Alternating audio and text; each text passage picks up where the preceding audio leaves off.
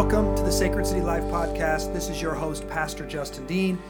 And this podcast is all about helping you follow Jesus in the everyday, normal rhythms of life. And I got all the gentlemen with me on the podcast today. So, gentlemen, say your name. This is Rob Spextra, pastor of discipleship. Kevin Kenor, pastoral assistant. Alex Tate, Sacred City Youth Director. All right. Now, one of the things that um, we are called to do as Christians is to hold fast to the hope of the gospel, right? We're called to hold fast to the truth of Scripture. We're, we're to keep the doctrine pure and unstained, right? As pastors, we're called to protect the sheep, which means uh, pr- to prevent false teaching from coming into the church, all right? Now, we've all heard the um, analogy of the slippery slope, right?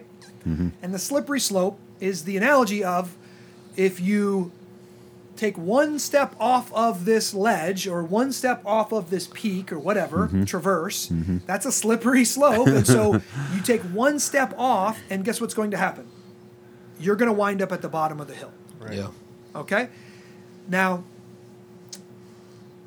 I have been uh, thinking more and more and more about the slippery slope, and I've kind of pushed back against it for a long time. Uh, in, in some in some regards to uh, matters of doctrine, we would say matters that aren't kind of we would say top tier doctrines that specifically address the gospel. As you get down to second tier, third tier, fourth tier, um, people would say, "Well, that's a, that's a slippery slope. You go there, and then you're going to wind up down the hill." And I'd be, like, "I don't really know. I don't really see the connection."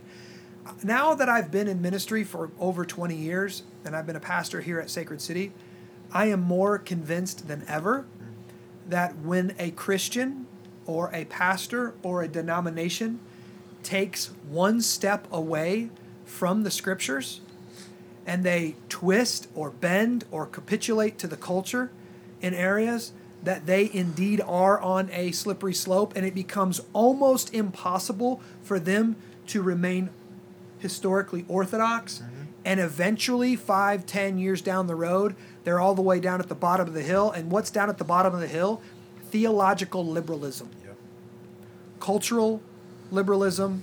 Um, you can name it today now. You could call it wokeism. You could call it Marxism. You can call it communism.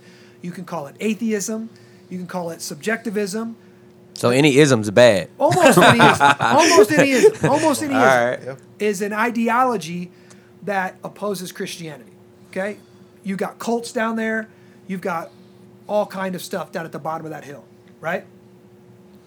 And one of the examples of that, Kevin, you uh, emailed this a statement to us. So how did you come upon it, and what? Tell us what it is. Yeah, so this is the ELCA, which is the Evangelical Lutheran Church in America's statement on faith, sexism, and justice. So before you do that, ELCA Lutherans, um, we have ECLA churches in the Quad Cities. Quite a few. Quite a few. Yeah. So this is the mainline Lutheran denomination. Yeah, primary Lutheran denomination in the Quad Cities, actually. Okay. All right. So the main line. So if you see a Lutheran church in in the uh, in the Quad Cities, is more than likely an ELCA church. Yep. Okay. Now this church, stemming all the way back from Martin Luther himself, has written a paper called "Faith, Sexism, and Justice: A Call to Action." All right. Now, give us some brief history of the statement or what or what you got on it because you sent it to me. So your your interest was piqued and Yeah. this is your day. This is your topic.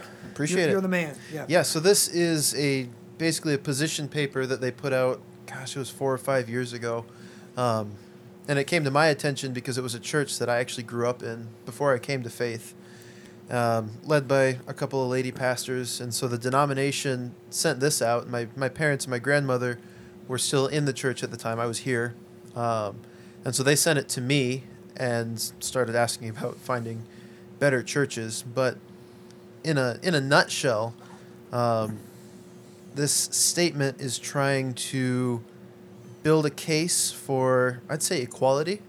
Um, you might even say egalitarianism. But if you look through it, there's very little scripture. There's very little very little rooting in the Word of God, any in the, the standard of truth. and they appeal extensively to um, more to plain reason than the scripture. Okay, so I would, I would say you put that very mildly, because this paper doesn't just call for egalitarianism. Right. This, from my perspective, this paper, well, in their own words, this calls for um, embracing homosexuality, Oh yeah.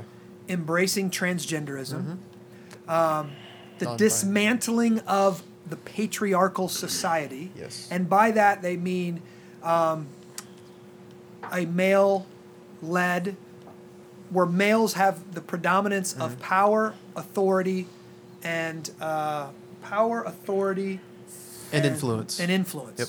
Okay. Um, and by the end of this paper, Mm-hmm. you get a totally different religion.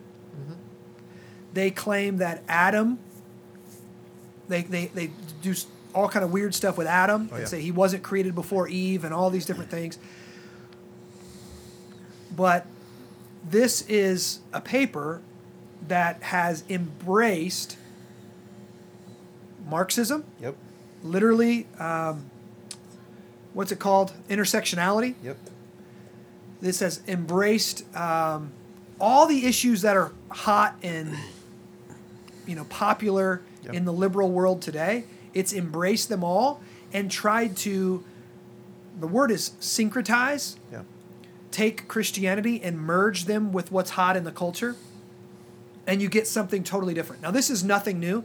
This is what theological liberalism has been doing um, for about 80, 80, 80 years at least, taking whatever's cool in the culture and trying to merge it today Yeah. with, with Christianity. So how do they do that? Because what, what do you mean by that? Because um, there's some things that we see in culture that you know that need to be restored. There's some things that we should accept, and there's some things that we completely reject. Yes. Right. So when you say merge the culture, what do you mean by when you say that? Well, first off, the what you just used that that trichotomy that you just used, Yeah. they would use on the Bible itself. Yes. They would say there's things in the Bible that, that are good. There's hmm. things in the Bible that we should change, and there's things in the Bible that we should outright reject. And who determines that? Hmm. We would say by what standard? And they would say by human reason. Mm-hmm. We, we are evolved. We are educated. We are way smarter than those people in the Bible. And clearly, we know there's nothing wrong with homosexuality. Clearly, we know there's nothing wrong with transgenderism. So what they say as well, like we're reforming and always reforming, and mix that together with that. Yes. So, th- so, but they would embrace. They wouldn't say those words. They would embrace liberalism. In hmm. liberalism, every worldview has to have an eschatology. It has to have a, a, a, a theology of the end. And liberalism, because it believes and it's based primarily in evolution, it believes mankind is evolving on their own or by ac- accident and all these different things towards utopia. That What's that? Utopia is the epitome of human flourishing, Right. minus a savior, mm-hmm. minus a king. Mm. So somehow mankind is becoming more benevolent through technology and our dominion, taking dominion over nature. That we are we're going to create a society of men that are basically demigods, that we can all dwell together in unity, mm-hmm. right? And so that is one of the foundational tenets of liberalism. Now, here's the re- here's the, what we need to see. That's not altogether different from what Christianity promises, mm-hmm. right? Like Christianity promises that we are reformed and always reforming, that we're working towards the end of all things, and that Jesus Christ is making all things new. Yeah. But the key difference is Jesus Christ is King. Yes. He's the one who tells us what is true. He's the one who tells us what is good, right, beautiful, perfect, all of those things. Yeah. And we can't have utopia. We can't have uh, paradise without the snake crusher, without the king. Liberalism says you will be the king. Yeah. We will be the kings. Yeah. We will be gods and goddesses. We are the enlightened ones who will rule this planet in benevolence. Yeah. So the, the reforming that you're referring to, uh, Alex, or the uh, or what they would say the other word we're using is evolution. That that a, a liberal theology will take is that they are saying the authority is once what you're saying is that the end is we will become kings. So whose whose uh, word is king? Well, our word is king. My word is king. In other words, the authority that we are using to determine whether something is right or true is myself. I become that authority. Whereas when we say we are re- always reforming and always reforming, what we are looking back to is we're looking back to the king and the words that he gave to us as a means to be continuing to ask ourselves is what we are is what we're doing is this Uh, in conformity to what God has already revealed to us in Scripture. So we're really getting back down to the essence of what is true and where our authority is in terms of, Yeah. of, of, of, the, of the Word. So there is, interesting enough, there are some things in Scripture that we would say is something we should not copy. In other words, there are some things that are described in Scripture. So before, as we were kind of describe, we were kind of talking about this this podcast itself. As an example, polygamy is in Scripture. So we're not saying that polygamy is something that we should be doing. And the reason we would say is, oh, you shouldn't do that, is because Scripture itself has told us that polygamy is wrong. In other words, we look back to chapter 2 of Genesis and we realize, oh no, God created a man and a woman and they are to come together and that's it. Yeah. And so it's it's but what are we doing? We're not we are not saying, "Hey, by our reason we think this is a good idea." No, we're saying, "No, God told us, he revealed this to us as a this is how it should be." And Yeah. so There are some things in Scripture that are descriptive yeah. and not prescriptive. Prescriptive, right. Polygamy, men took more wives than they should have. Right. Like that's what they did. The Bible never condones it, never says it was good. Mm-hmm. And then, obviously, in creation there was one man, one, one female, and the two became one. Mm-hmm. Right. And God blessed it. But Jesus, the Son of God, when speaking on marriage, also said, Don't you know what's in the beginning? God gave one man and one Hmm. female to be wedded forever, right? And you know what God joined together, let no man put asunder. So Jesus affirmed what we would now call the conservative view of marriage. Right. Yeah. It's actually just the biblical view of marriage: one man, one woman, one lifetime. Yeah. That's it. That's that's the only way. Yeah. Two men are not married. I don't care what the go- government says. That is a mirage. That is not a marriage. That is something different. Um, there are no homosexual marriages. Mm-hmm. Okay. There and polygamy is a breakdown in marriage. There. th- that is not a marriage in, in the Christian sense of the word. Word. Okay. So are they taken from like Solomon, where he has seven hundred wives? Is that what they're trying to? Abraham. There's lots of different mm-hmm. people. Yeah, yeah, yeah. They had, they had it. They had mm-hmm. lots of people did it. So that some people are. If they went, oh, the Bible condones polygamy. No, it doesn't. Mm. The Bible doesn't condone it. The, the Bible describes men who had polygamy, and the Yeah. Bible also describes all of the chaos that came Yes. from them having multiple wives. You got one wife, boy. You got seven hundred. seven doing well hundred. for them. that's that's a lot. It's a lot going So- on there. Yeah. here is let me just christian listening we're going to get into some detailed stuff that you might not really care about but here is the here is the main thing liberalism wants you to be embarrassed of your bible mm. Yeah. Liberalism wants you to read your bible and go oh well that's what they did back then but we're so much wiser now we're so much smarter now we're so much more evolved that's what they did back then. We don't have to do that anymore today. All right. Now, the, the funny thing that is you bring up polygamy. we don't say that about polygamy. Like poly- polygamists are saying now that we're evolved, we should go back to polygamy. Yeah. Interesting enough, know- yeah. It's a big circle. Right? They're Yeah. wanting to go back to polygamy now, and and with this. Um, disrespect for marriage act that's being pushed through the through Congress right now, they might actually get their way, and and it's very sad that even our senator Joni Ernst uh, voted for it uh, a couple weeks ago, and I sent a letter to her, and I encourage all of our church members to send a letter to her, to and I sent a, a, specific uh, tweet to her as well, and I said to our senator, I said, uh, Miss Miss Ernst, um, what are you conserving? if you're not conserving traditional marriage and religious freedom, because this this uh, Respect for Marriage Act puts both of those in jeopardy. Like there is no cons- political conservatism if you're not conserving the the things that conserve society, which are biblical norms, right? Yeah. One of them being the family, one of them being Right. uh, The nuclear family. uh, gender itself, Yep. right? Okay, so liberalism. Here's the slippery slope. It wants you to look, read a Bible text and go, "Oh, we don't really have to obey that anymore, do we?" Now, again, this is where it gets so tricky because there are some aspects of what we would call the ceremonial law in the Old Testament that have been fulfilled by Christ that we don't have to follow, right? Worrying about different fabrics that we're wearing and avoiding shellfish and things like that. But here's why we don't it's not because we've evolved, it's not because God has changed his mind. It's because Jesus Christ has come. And Jesus Christ was the fulfillment of the ceremonial law. So we don't have to do those things anymore because now Jesus is our prophet, Jesus is our priest, Jesus is our king. But here's the deal Jesus himself, our prophet, priest, and king, mm. tells us God, in the beginning, God made them male and female. Jesus tells us marriage is between one man and one woman, mm-hmm. right?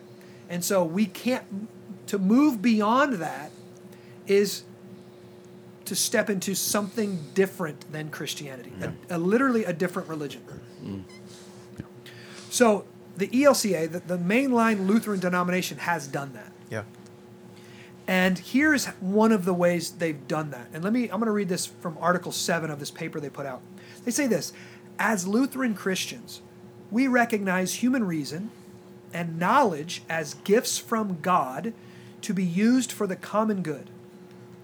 While the scriptural call to neighbor justice is clear, human reason and knowledge are essential to discern the specific forms, policies, and structures that best enable us to enact justice in particular contexts. Mm-hmm.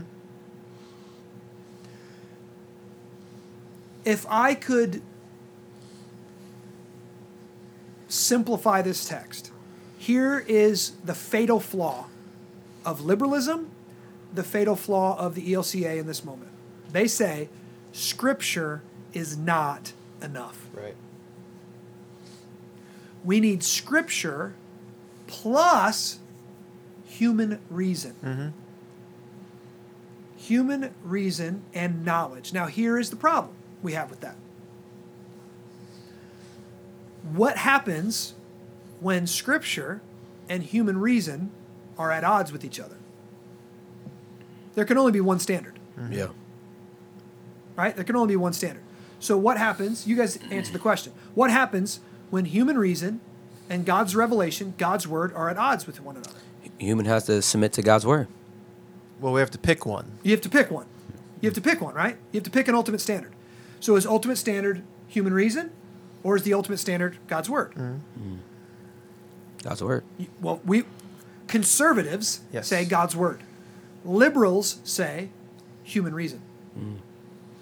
What's challenging with this is that you could have a passage of scripture that that could be um, you you do have to use human reason to simply. Well, I mean, to simply just understand the, the, the, the sentence itself, but you also need to use human reason to some level at times of to understand the genre. You got to understand the time, you know so it's not as if we're here sitting here saying oh you don't use human reason at all. You just you know scripture is just going to say be very clear to us. Oh no there's there's there's passages that really does require to you to do a little bit of study to understand what was being written at the time who was the audience who's the author who's the audience what was he writing to so that we understand what that author particular author was was saying. So it's it's yes, we do have to choose one or the other, um, but uh, it may be a false dichotomy to say that it's that simple. It does require a level of us getting into the text a little bit. The challenge, of course, is um, when we get into the text so much, we are asserting ourselves into that text. You know, you know, you know what I'm trying to push back on a little bit here. Well, human reason is a presupposition. Okay? Sure. We presuppose that we're rational, Sure. right? Now, we have, Hmm. Christians have a basis for that presupposition because God Himself is rational. Yep. God Himself is logic. God Himself is wisdom. God Himself is these things. And so he created the world in a way that can be understood. He created us with rational minds, imago Dei, that can understand the world. So, of course, human reason is a presupposition. He's given us a book. Well, guess what that presupposes? You can read. Yeah. Yes. In order to read, you have to have human It's reason. human reason. Yeah. Right? Yep. But divine revelation is given to us, and it has the authority of God with it, and it can trump our human reason in the fact of miracles. Yeah. Miracles trump human reason. Okay. Right. Right? Yep. Miracles are o- operating contrary to human reason. No one can walk on water. Right.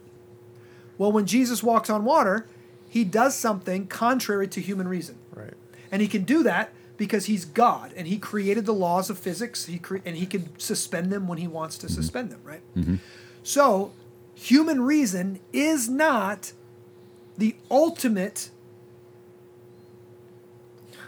epistemological justification. That's the big word I wanted to use. Human reason is not the final arbiter of truth. Right. God's word is the final arbiter of truth. This is the difference between conservatives and liberals and liberals. Yeah. This is why you have men like Thomas Jefferson who would cut out all the miracles of his Bi- of his Bible and just leave the moral teachings because he valued human reason above all things. This is why the French Revolution wanted to get rid of all religion completely and it killed the king and it killed uh, priests and popes and or not popes but uh, priests and, uh, and all kind of re- religious people because they wanted to annihilate religion because they trumpeted human reason as the ultimate value. And uh, this is ultimately why it was self-destructive and it couldn't hold together and it ended with napoleon and it uh, and it was destroyed Yeah, so think about it this way. Um, uh, go back to creation. Go back to the garden. Go back before the fall. Even there, God's word trumped human reason, and human reason hadn't fallen yet. So now we're on the other side of the fall. So here's, I think, a second thing we got to be thinking about as we are considering, as we're using human reason to understand Scripture. We should always do it with great humility because our human reason has fallen. Sin has, we are totally depraved, meaning the total depravity, meaning that we're not working out sin to the nth degree in our lives, but it does mean that it has affected all of us, all parts of us, so that even in good hearted, God honoring individuals have to humbly come to Scripture and be able to say, I submit to you because I know even my best of days is probably going to be affected somehow by this, this thing called sin. Yes. So, two main reasons that you just described why human reason must first submit to divine revelation. Number one, because we are finite Yes. and God is infinite. Mm-hmm. So, our human reason cannot hold together all the truths of the universe. No one person can, only God. Mm-hmm. Secondly, the fallenness of man, and I would specifically say the noetic effects of the fall. And the way theologians talk about the noetic effects of the fall are the fallenness of our human thinking. So not only are we finite, but now we're bent towards ourself. Hmm. We're bent towards sin. So we do things like we don't want there to be a creator because we want to sin, right? We want to sin, so we want to look for ways to make that sin okay. That's exactly what's happening in our society. Men and women want to have homosexual relationships, they want to sin, and they look for rational justifications to make it happen. Hmm.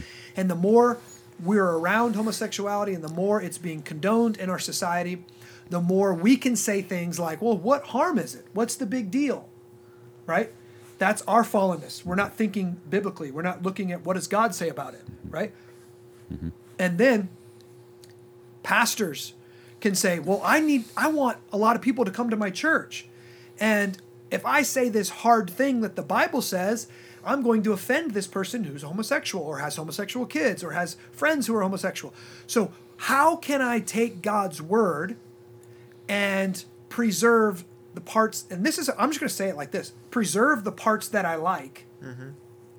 and compromise the pieces that I don't to fit in with the, the felt needs of the people in this generation. Yeah, and I would even go push it this way a little bit further in that as um, as a pastor or even as church members, God has oriented us. God has done a work in our lives. There, there's mercy. He's, we've, we've received mercy or we've received love. And so, what we want to do is we want to be merciful and we want to be kind and we want to be loving towards others. So, even if I'm not concerned about the size of my church, I may be concerned just about the. Um, the the the feeling I don't want to even use the word feelings because I, I want to get away from that. I want to to be concerned about someone who's struggling. So when they're struggling, what are they going through? They're going through angst. They're going through uh, trial. They're going through uh, trouble as they're trying to wrestle with maybe feelings that they have within themselves. So let's just think about a, someone who has homosexual tendencies. They have this this trial and trouble, and maybe they've had it for years. Man, there is a tendency to want to say, "It's okay." It's all right, you know, because I want to be. I, I've received love and mercy. We're all sinners. Yes. God so, loves you anyways. Right. Jesus Christ came to die for all sins. Now, here's the deal. That's all true. Would that homosexual person believe that their homosexual lifestyle is a sin? Because if they don't, then that sin isn't crucified. Right. That sin isn't. They're not saved. Right? right? Like the loving thing to do is not to tell people soft, nice things that won't hurt their feelings. And let me just say this Would you treat a slave owner the same way? Well, of course not. Yeah. Oh, well, now. Of course not now. yeah. Yeah. 400 years ago, yeah. that's what, you know, in America, the pastor was tempted, oh, I, I don't want to offend the slave owners. Yeah. I don't want to offend them. If I if I offend them, you know, they're gonna stop coming to church. And I want to. So you know what? I'm gonna kind of just justify it a little bit, give them some outs, just be kind, just do these things, right? And so the, that's this is what I want to I want to get to. The cultural pressures of the day are always to compromise Scripture. They're just in different points, yeah. different places. So 400 years ago, you you were tempted to compromise when it, when it, in regards to slavery, right? Now we're, we're being tempted to compromise in regard to sexuality or um, or gender mm-hmm. or uh, the roles of the husband and wife in yes. a home and, and in, in society. But the temptation is always the same compromise Scripture. Mm-hmm. Put human reason above Scripture. Yeah. Put um, cultural whims, whatever's hot, whatever's you know, above Scripture itself. Yeah. Right? And that is, and soon as you start doing that, as soon as you start compromising, and here's the deal this is what's so sneaky about it. Many of them, many of the people that compromise are doing it because they have an evangelistic heart. Mm. We would say they have a missional bent. They're trying to reach people. They're trying. I can't reach the slave owners if I come out hot and heavy every Sunday on the on the demonic nature of slaveholder. If I come out and say, "Hey, man stealing is a sin punishable unto death from the Old Testament," yeah, like I can't. Then all these slave owners are going to walk out of my church and never come back. So I compromise just a little bit. I compromise. I compromise. I com- maybe I'm trying to to the best. Maybe I'm playing the long game. Mm. I'm trying to play the long game here, right? Well, same thing today. I, you have a homosexual friend. Oh, I want, I, I want to preach the gospel in a way that this person stays in my church. Wrong. That's wrong. Yeah. That's a wrong impulse. Yeah. You must preach the gospel the way the scripture p- proclaims it and not care how it's being received in one sense. Now, I deeply care how it's received. I want to say it the best way possible and all that. But when you get up there and say, Thus saith the Lord, if you are embarrassed of what scripture says, you've already failed your people. Right. Step down. Step down. yeah, for if sure. you get up there and hem haw around, oh, I know it's so hard, it's very difficult, you know, then you're ta- teaching people that the Bible is burdensome. Yeah. The Bible, Jesus specifically said his commands are not burdensome. His yoke is easy and his burden is light. Right. Jesus didn't have any problem saying like, if you don't hate your brother and mother and sister on my behalf, you're not worthy to call me. If you put your hand to the plow when your father's got a fu- when you got a funeral for your father, then don't come back. Hmm. He didn't. Have, why? Because following him is better than all of that. Yeah. Mm. More important than family itself. Yeah. And so, I am deeply concerned, and I have no. I've been guilty in the past of rushing past certain texts. Mm because oh that was just back then that was just back then I, I don't really know I don't really need to study that. I don't really need to think about mm. that. Clearly, that was just back then. Mm. Um, and the more I've studied certain texts, the more I realize, wow, the argument he's making is not cultural. Right. The argument they're making is creational. So the argument for marriage is God created them male and female, mm-hmm. and the two, you know, the, the, the two shall become one, right? So that's the biblical theological definition of marriage: one male, one female, in a lifelong union. That's it. Everything else is a sin. Everything else is, and not just a sin, contrary to nature itself. Yes. Okay. So you're So- saying, so you're talking about mission, right? Um, so as the person that is leading the church, the the main speaker, like, should you only be tending to the flock, and then them be missional? My first, my primary responsibility, the elder's primary responsibility is to our flock. Yes. Now, um, Timothy, I think it's Timothy, Paul tells him to do the work of eva- of an evangelist, do the work of an evangelist. So I'm meant to be an evangelist in my personal life. I'm meant to be an evangelist as much as I can on Sunday. But here, this is where things get slippery. Is when if if I believe my primary goal is to be an evangelist on Sunday morning, I'll never just read the Bible. I'll I'll actually avoid difficult texts Sure.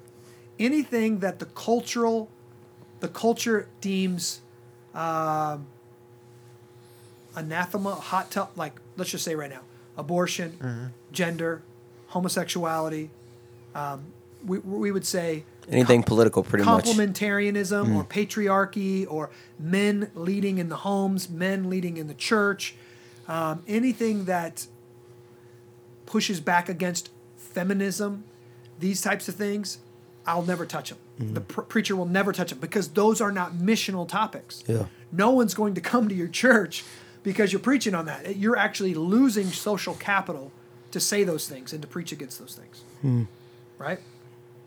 Now I say that, but then here's the strangest reality of all of this. Well, I don't think it's strange given my worldview, but giving given this worldview I just described. Every single liberal denomination in the country is dying. Yeah.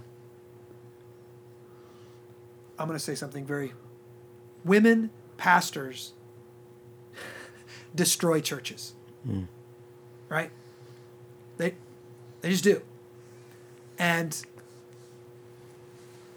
if you want your church to die a quick death, turn liberal. Mm-hmm. That's it.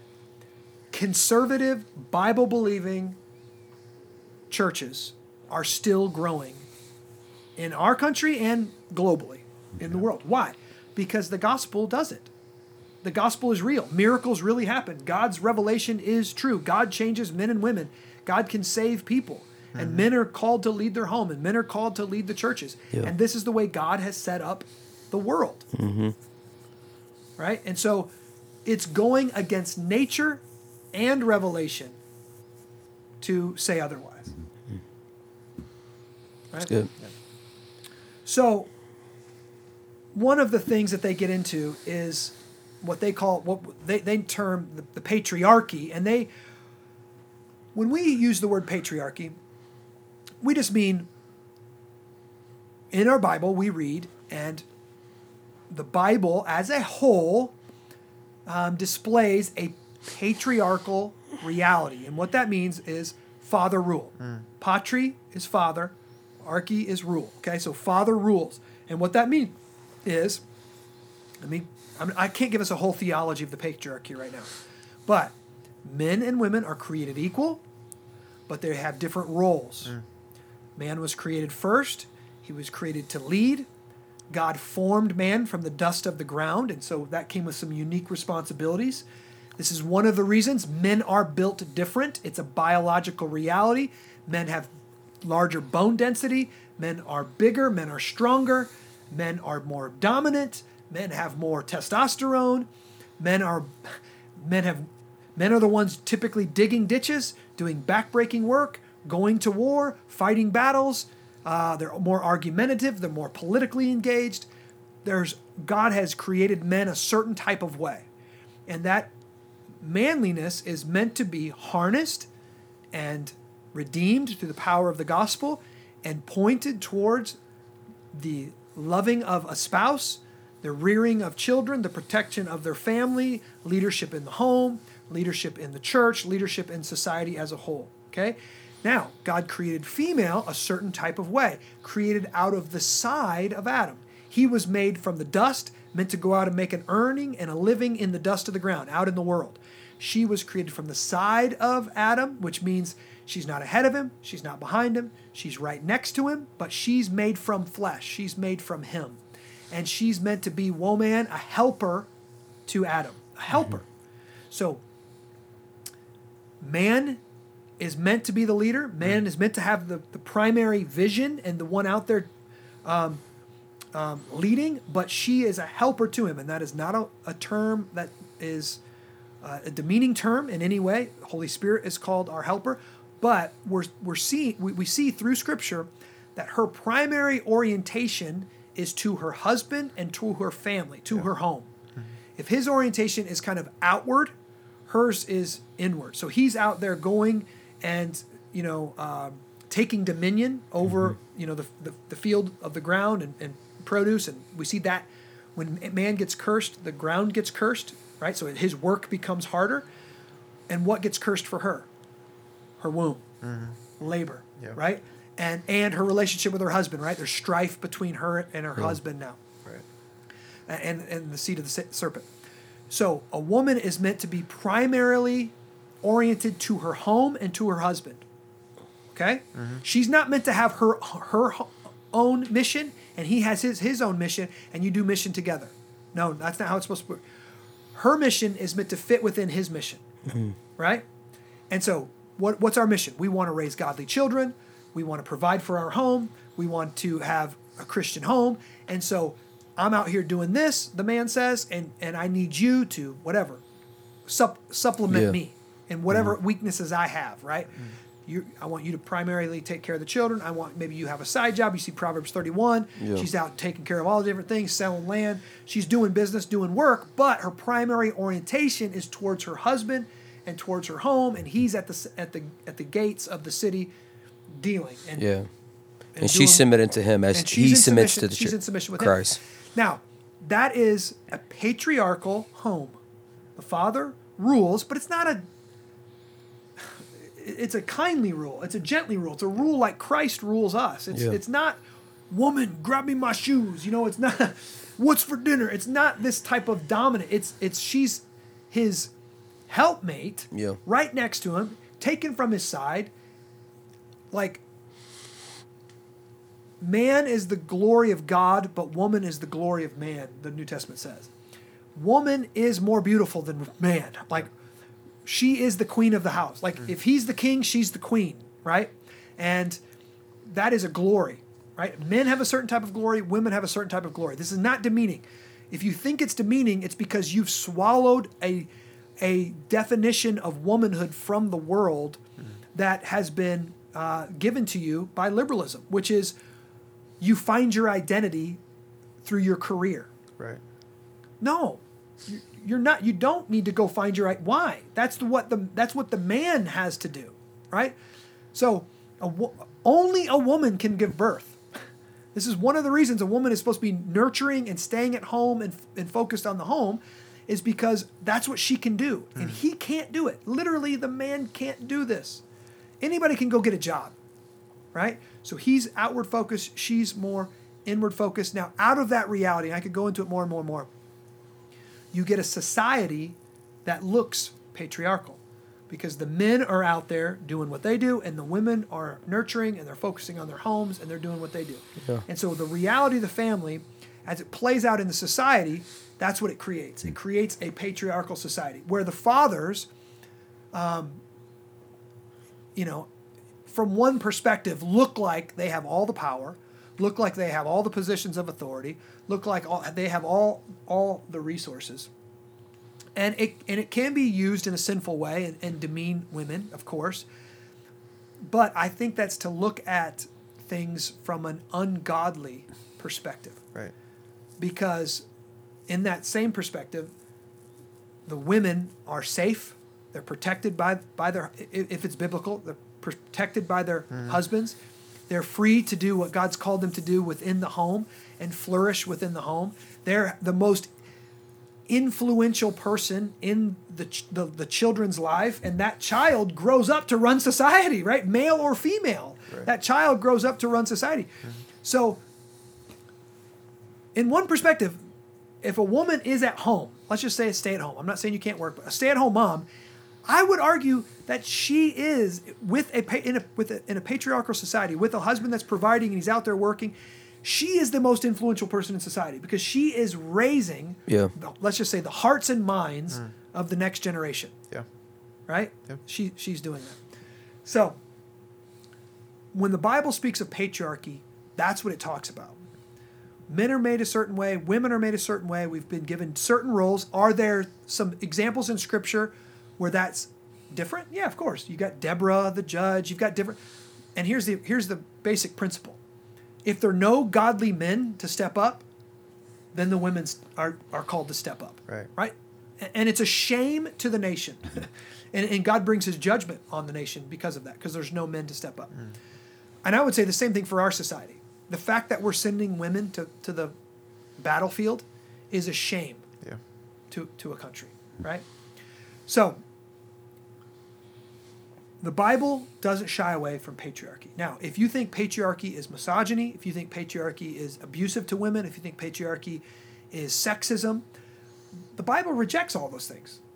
The Bible rejects misogyny, mm-hmm. sexism. Doesn't say men are better than women. Now, we can say men are better at women than some things. Mm-hmm. Men are better than women at feats of strength. Right. Men are better than women at chess. Did you know that? It's a scientific reality. Hmm. Hmm. Men are better at STEM research. It's just a historical, it's just a reality. And guess what? Women are better at many things. Women are far more nurturing. They're almost exclusively, when a woman chooses a career, she chooses a career of nurture. She chooses to uh, be a helpmeet to somebody. Nursing, teaching, um, I, I mean, I, I uh, daycare worker, you know, all of these different uh, fields that are helping. They're they're a helping field.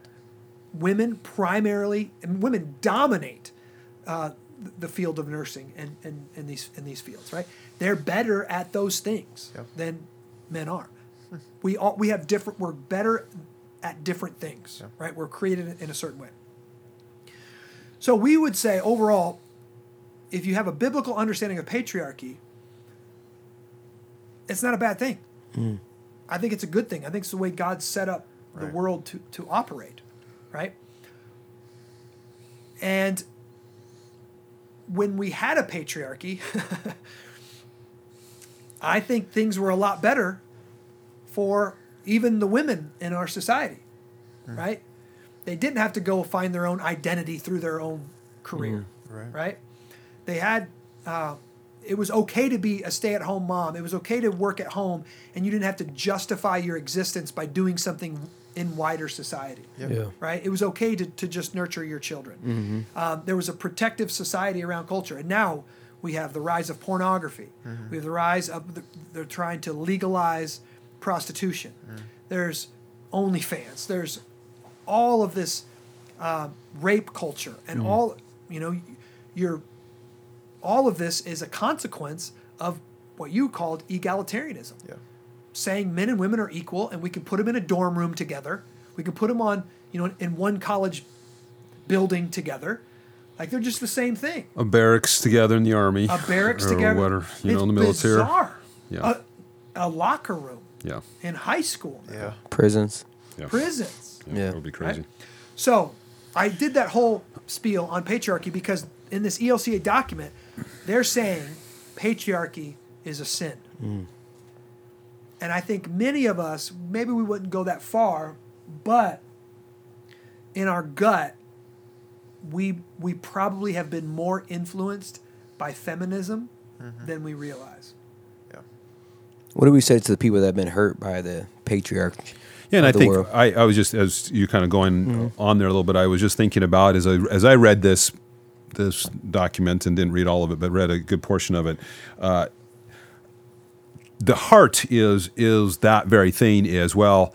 There there is an acknowledgement that there has been an abuse Yeah. of uh, this rule or this this father rule, of which I think they they're saying we want to respond to that. We want to respond to the the the women who are who are you know left left to themselves and live in a society of which they have no place of, of to be able to make to make uh, you know any kind of means uh, of living or you know you can begin to go through I think it's a response to sin it's just the wrong response to Yeah. sin it's it's they're wanting to throw everything out and re kind of reconstruct, if you will, or maybe we, as we were saying earlier, deconstruct, but to reconstruct the society around a different kind of uh, uh, idea.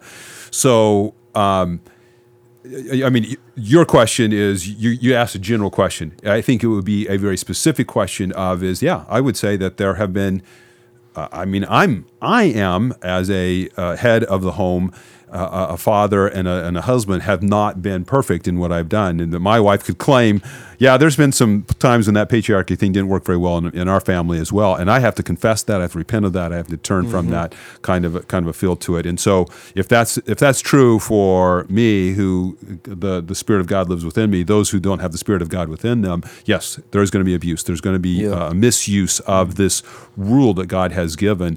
And in those cases, then, yeah, obviously we want to minister teach particular person in, in, in the situation that they are in. And Yeah. yeah. And I think the frustrating part is too, like you talk about the responses, you know, and that's what this pretty much is right here, um, is a response, you know, to a lot of the things that are going on in the culture. But the frustrating thing is, like, for as smart as people are at the top, you know, they're willing to almost put out any response rather than doing their homework and researching and waiting um, for a correct. They're they're reacting instead of responding, and that's the most frustrating thing. Where then when uh, a big, you know, someone like the the Lutherans, you know, that respond this way, a lot of people follow that, and it's and it's hurtful and it's you know it's it's killing a it's killing a lot. Yeah, and I, I would just push back and say, what do you mean by being hurt by, quote, the patriarchy? Mm-hmm.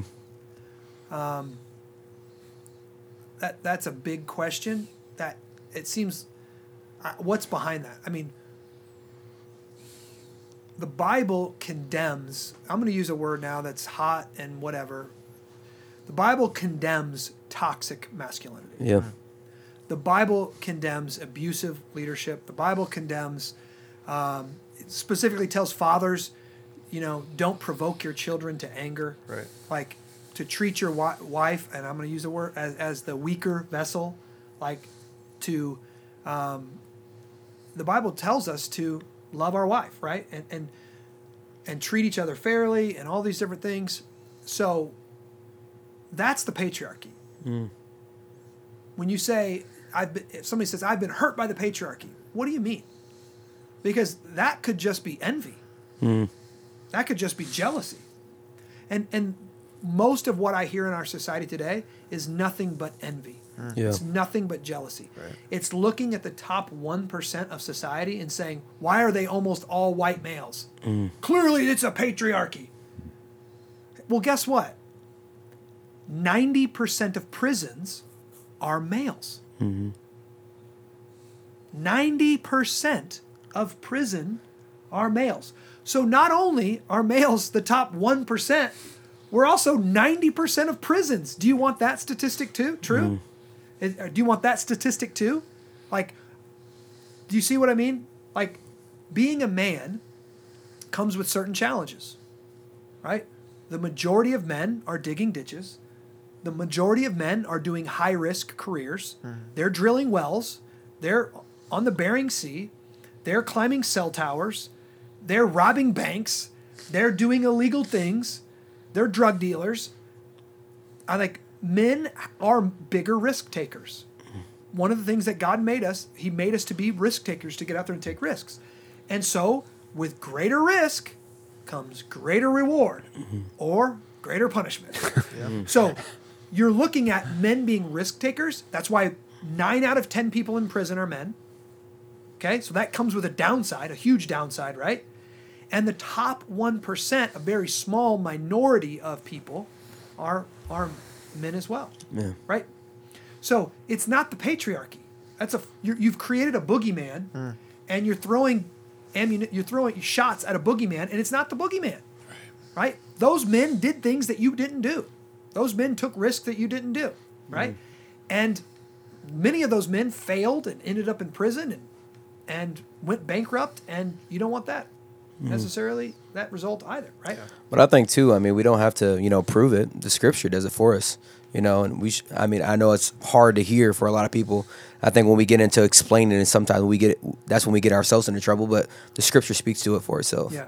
They say here specifically a patriarchal worldview and a way of life grants male privilege. That's a lie. It's just a lie, and it's from the pit of hell. And go to the coal mines of Kentucky and ask them about male privilege. Yeah. No. Like, go to the fishing boats in the Bering Sea and ask them about male male privilege. Mm-hmm. Go to John go to John Deere and ask the, the line workers that are working 12 hours a day about male privilege. right? No. It go to the front lines of battle and ask them about male privilege. Men have the privilege of laying their life down for their family, and that's when we are at our best. Hmm. Why are we out there on the boats? Why are we down in the coal mines? Why are we drilling wells? Why are we on the, the lines of John Deere? Why are we on the front lines of battle? Because we love what's behind us. We're mm-hmm. protecting our wives. We're protecting our families. We're profe- protecting our civilization. Yeah. Right? So it's just, man, it's just, it's a lie. It's a hmm. lie. And it's meant to create envy between male and female, hmm. husband and wife. And I think too, like uh, for people that are believing this lie, I think sometimes we got to ask ourselves, what are we feeding ourselves? You know, are we feeding ourselves TikTok and all the stuff that we see online, or you know, news, or are we feeding ourselves the Word of God? So, um, if you have this uh, this worldview that men and women are equal, I don't mean we have equality of dignity, value, and worth, but we're let's just say equivalent, and everything a man can do, a woman can do, and everything a woman can do, a man can do. If you have this view, then you're going to come to church and you're going to say, "Why aren't women preaching?" and you're going to read the text and you're going to say, why aren't there any, you know, women pastors? Why aren't there any women disciples? Hmm. You're going to say you're going to say those things, and then if you believe that they're that human reason in your worldview right now trumps the Bible, then you're going to say things like, well, the Bible is a cultural document and it was written a long time ago, and we must update it to fit with our preferences today. Hmm. And you are taking one step on the slippery slope of liberalism. Yeah. Hmm. And before long, I mean, you ha- you say, no, I won't. I'll never embrace homosexuality. I'll never embrace homosexual marriage. I'll never embrace all these other things. And you don't realize there's nothing stopping you. Right. Once you've looked at the text of Scripture and say, well, that's not what it really says, mm-hmm. we know what it really says. You're sliding down the slope, Yep. and you can do it a hundred more times. Mm-hmm. Any other thoughts from this? Mm. Rob, are you thinking about anything? Oh, just about 55 other thoughts that we don't have time for. This is a huge document. It's 85 pages. 85 And pages. and so we're talking there's a there's a ton of details in here that we could we could get at. Um, I, I think we've probably hit on the in the probably the, the the kernel of the of the issue, and that is what are we using as our authority ultimately? Is it going to be my reason, or is it going to be God's word? And uh, I think that really does get back down to it. But wow, there's a lot here. I'm just I'm scanning it as we're talking, and I okay, we probably should just stop. Yeah. Yeah. So, in the words of John Piper, farewell, ELCA. They have want, they have went the way of woke. They have went the way of liberalism, and barring a revival, um, their lampstand has gone out, and Jesus will judge them, and He will close their shop. And I pray they leave us a good building. Amen. Listen, I just got, we just got back from uh, touring a beautiful building last week, and this was a congregational church, and this church uh, a few years ago embraced they, they, they put their stamp of approval on homosexuality, and then a couple years after that, they hired in a, a, a lesbian pastor and a lesbian youth pastor. And surprise, surprise, uh, they've dwindled and died, and those people have moved on. And now, this multi, multi, I don't even know how many multi million dollar building that is absolutely stunning and beautiful Yeah. Has less than 50 congregants. And, uh, and that's what happens. And you start preaching a false gospel, you compromise on the scripture, and God will put your lampstand out. Yeah. And uh, yeah, so that's that document. We do not want to take one step towards liberalism. We want to walk. We want to just say, hey, what does the Bible say? I believe it, and we're gonna we're gonna stick to it. Yeah. And for us, that is the essence of conservatism. We're conserving the Scripture and the and the uh, the norms of the biblical norms of society. So if you got any questions, guys, I know we talked about a lot of things. Email me, Justin at sacredcitychurch.com. We love you. God bless you. Talk to you soon.